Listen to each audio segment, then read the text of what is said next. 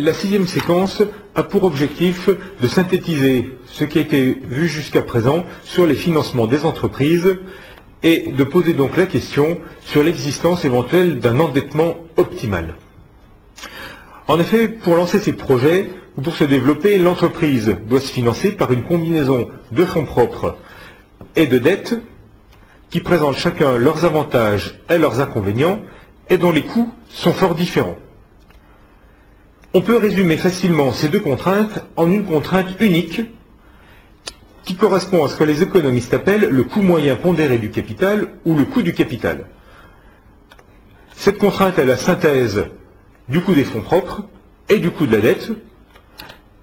Elle se détermine assez facilement, donc en prenant le coût des fonds propres et le coût des dettes après impôt, et en les pondérant avec les sources de financement utilisées. D'où les formules du coût du capital ou du coût moyen pondéré du capital.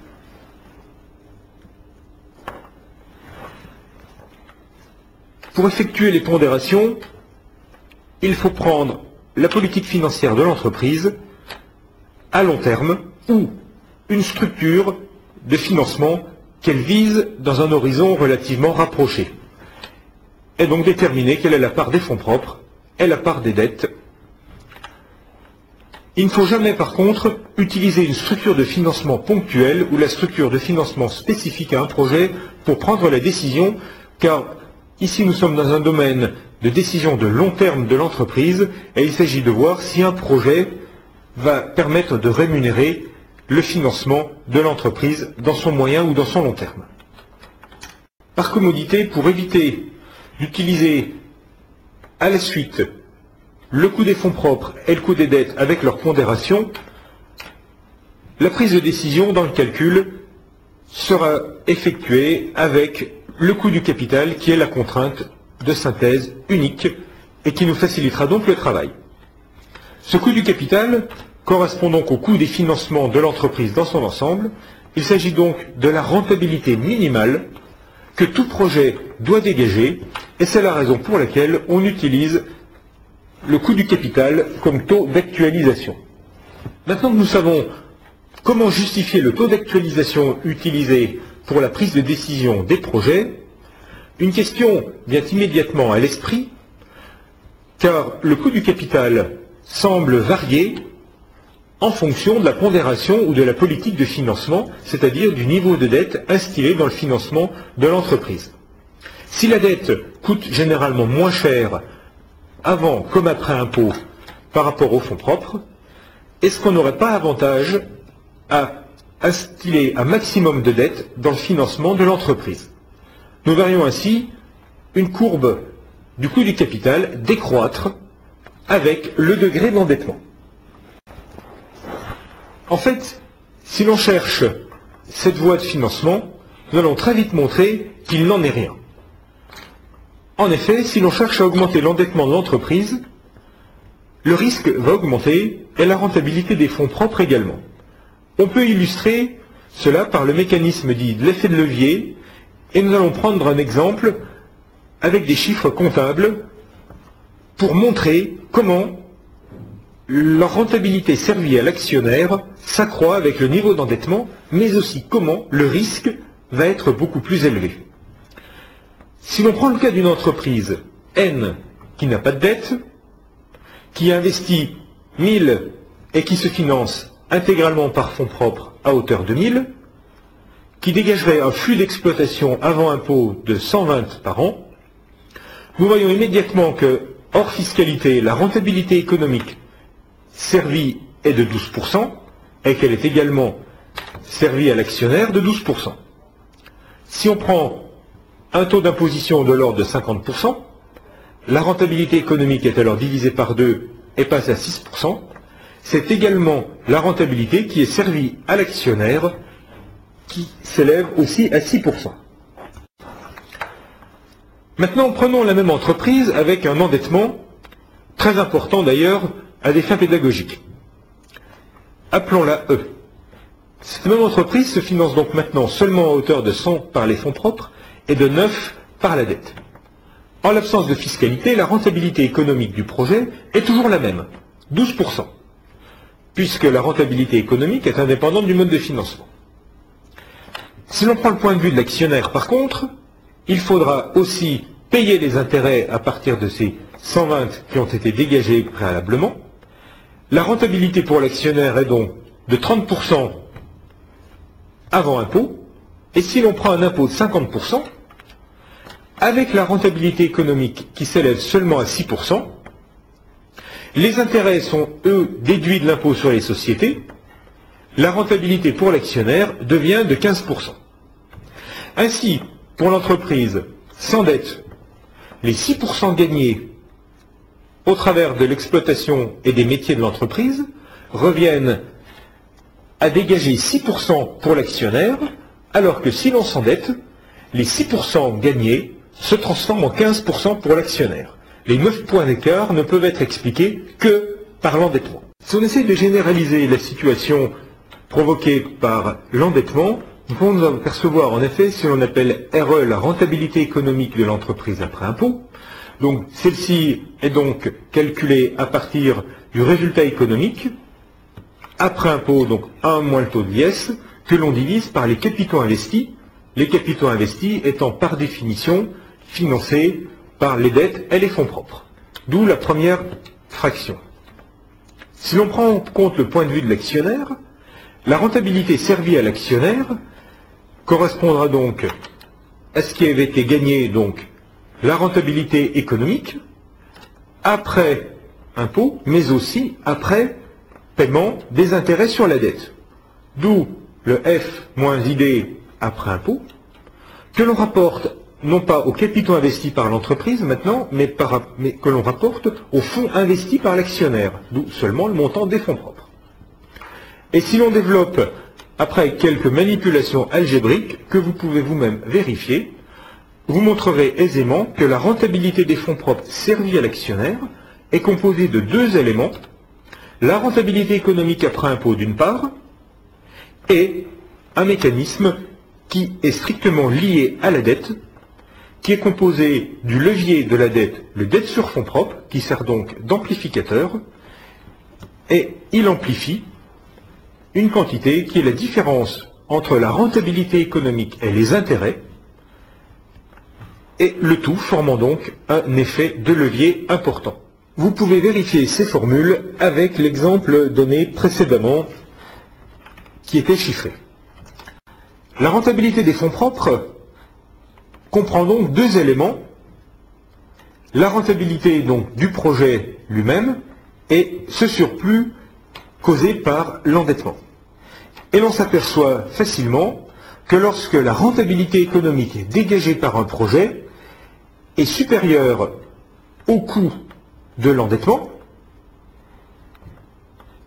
le fait d'être endetté va provoquer une accélération du phénomène et amplifie le phénomène pour l'actionnaire.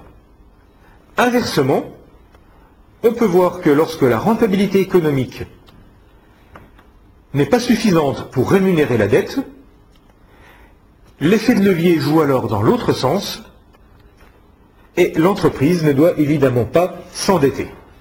En effet, revenons à ce moment-là à l'exemple précédent. Si la rentabilité économique n'est pas de 12%, mais de seulement 5%, elle devient 2,5% après impôt. Pour la société qui n'est pas endettée, la rentabilité des fonds propres en présence d'impôt tombe également à 2,5% seulement, ce qui n'est peut-être pas suffisant. Mais on voit que les dégâts sont bien plus importants dans l'entreprise déjà endettée, puisque le flux dégagé de 50 ne peut pas couvrir le paiement des intérêts de la dette, et la perte constatée fait de plus perdre une économie d'impôt. Dans ces cas-là, la rentabilité des fonds propres tombe à moins 40%. Il s'agit donc là d'un véritable désastre sur les fonds propres et on parle à ce moment-là non plus d'effet de levier, mais d'effet de massue. Nous voyons donc facilement qu'en cas de difficulté avec la rentabilité ou en cas de difficulté d'exploitation, l'effet de levier se met à jouer en sens contraire et la force qu'il déploie est bien supérieure que celle qu'il développait lorsque la rentabilité était satisfaisante. Sommes donc face à une situation où l'endettement va augmenter le risque de faillite, où l'endettement augmente la volatilité de la rentabilité des fonds propres, et il augmente donc le risque subi par l'actionnaire. Si les managers décident donc d'endetter l'entreprise de manière importante, la rentabilité des fonds propres sera donc affectée, mais le risque sera donc affecté lui aussi. Et l'actionnaire va demander à être rémunéré pour le risque supplémentaire qu'il encourt. D'où une augmentation fatale du coût des fonds propres. Comment mesurer cette augmentation? Lorsque nous avions exposé le coût des fonds propres avec le MEDAF, nous avions pu constater que les titres avaient un risque qui pouvait se mesurer par leur coefficient sensibilité ou coefficient bêta.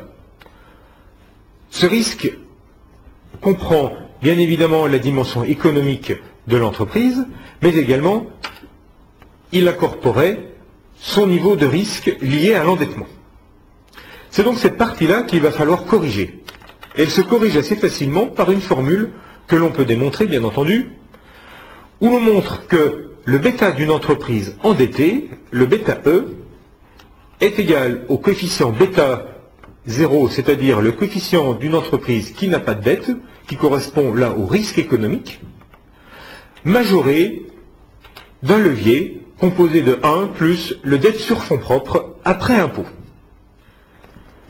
Le coefficient bêta de sensibilité augmente, le coût des fonds propres s'en trouve donc majoré, et éventuellement, comme le risque augmente pour l'ensemble de l'entreprise, il est vraisemblable qu'au-delà d'un certain niveau, là encore, les créanciers soient un peu effrayés par le niveau de risque pris par l'entreprise et qu'à leur tour, ils demandent eux-mêmes une augmentation des primes de risque sur l'endettement.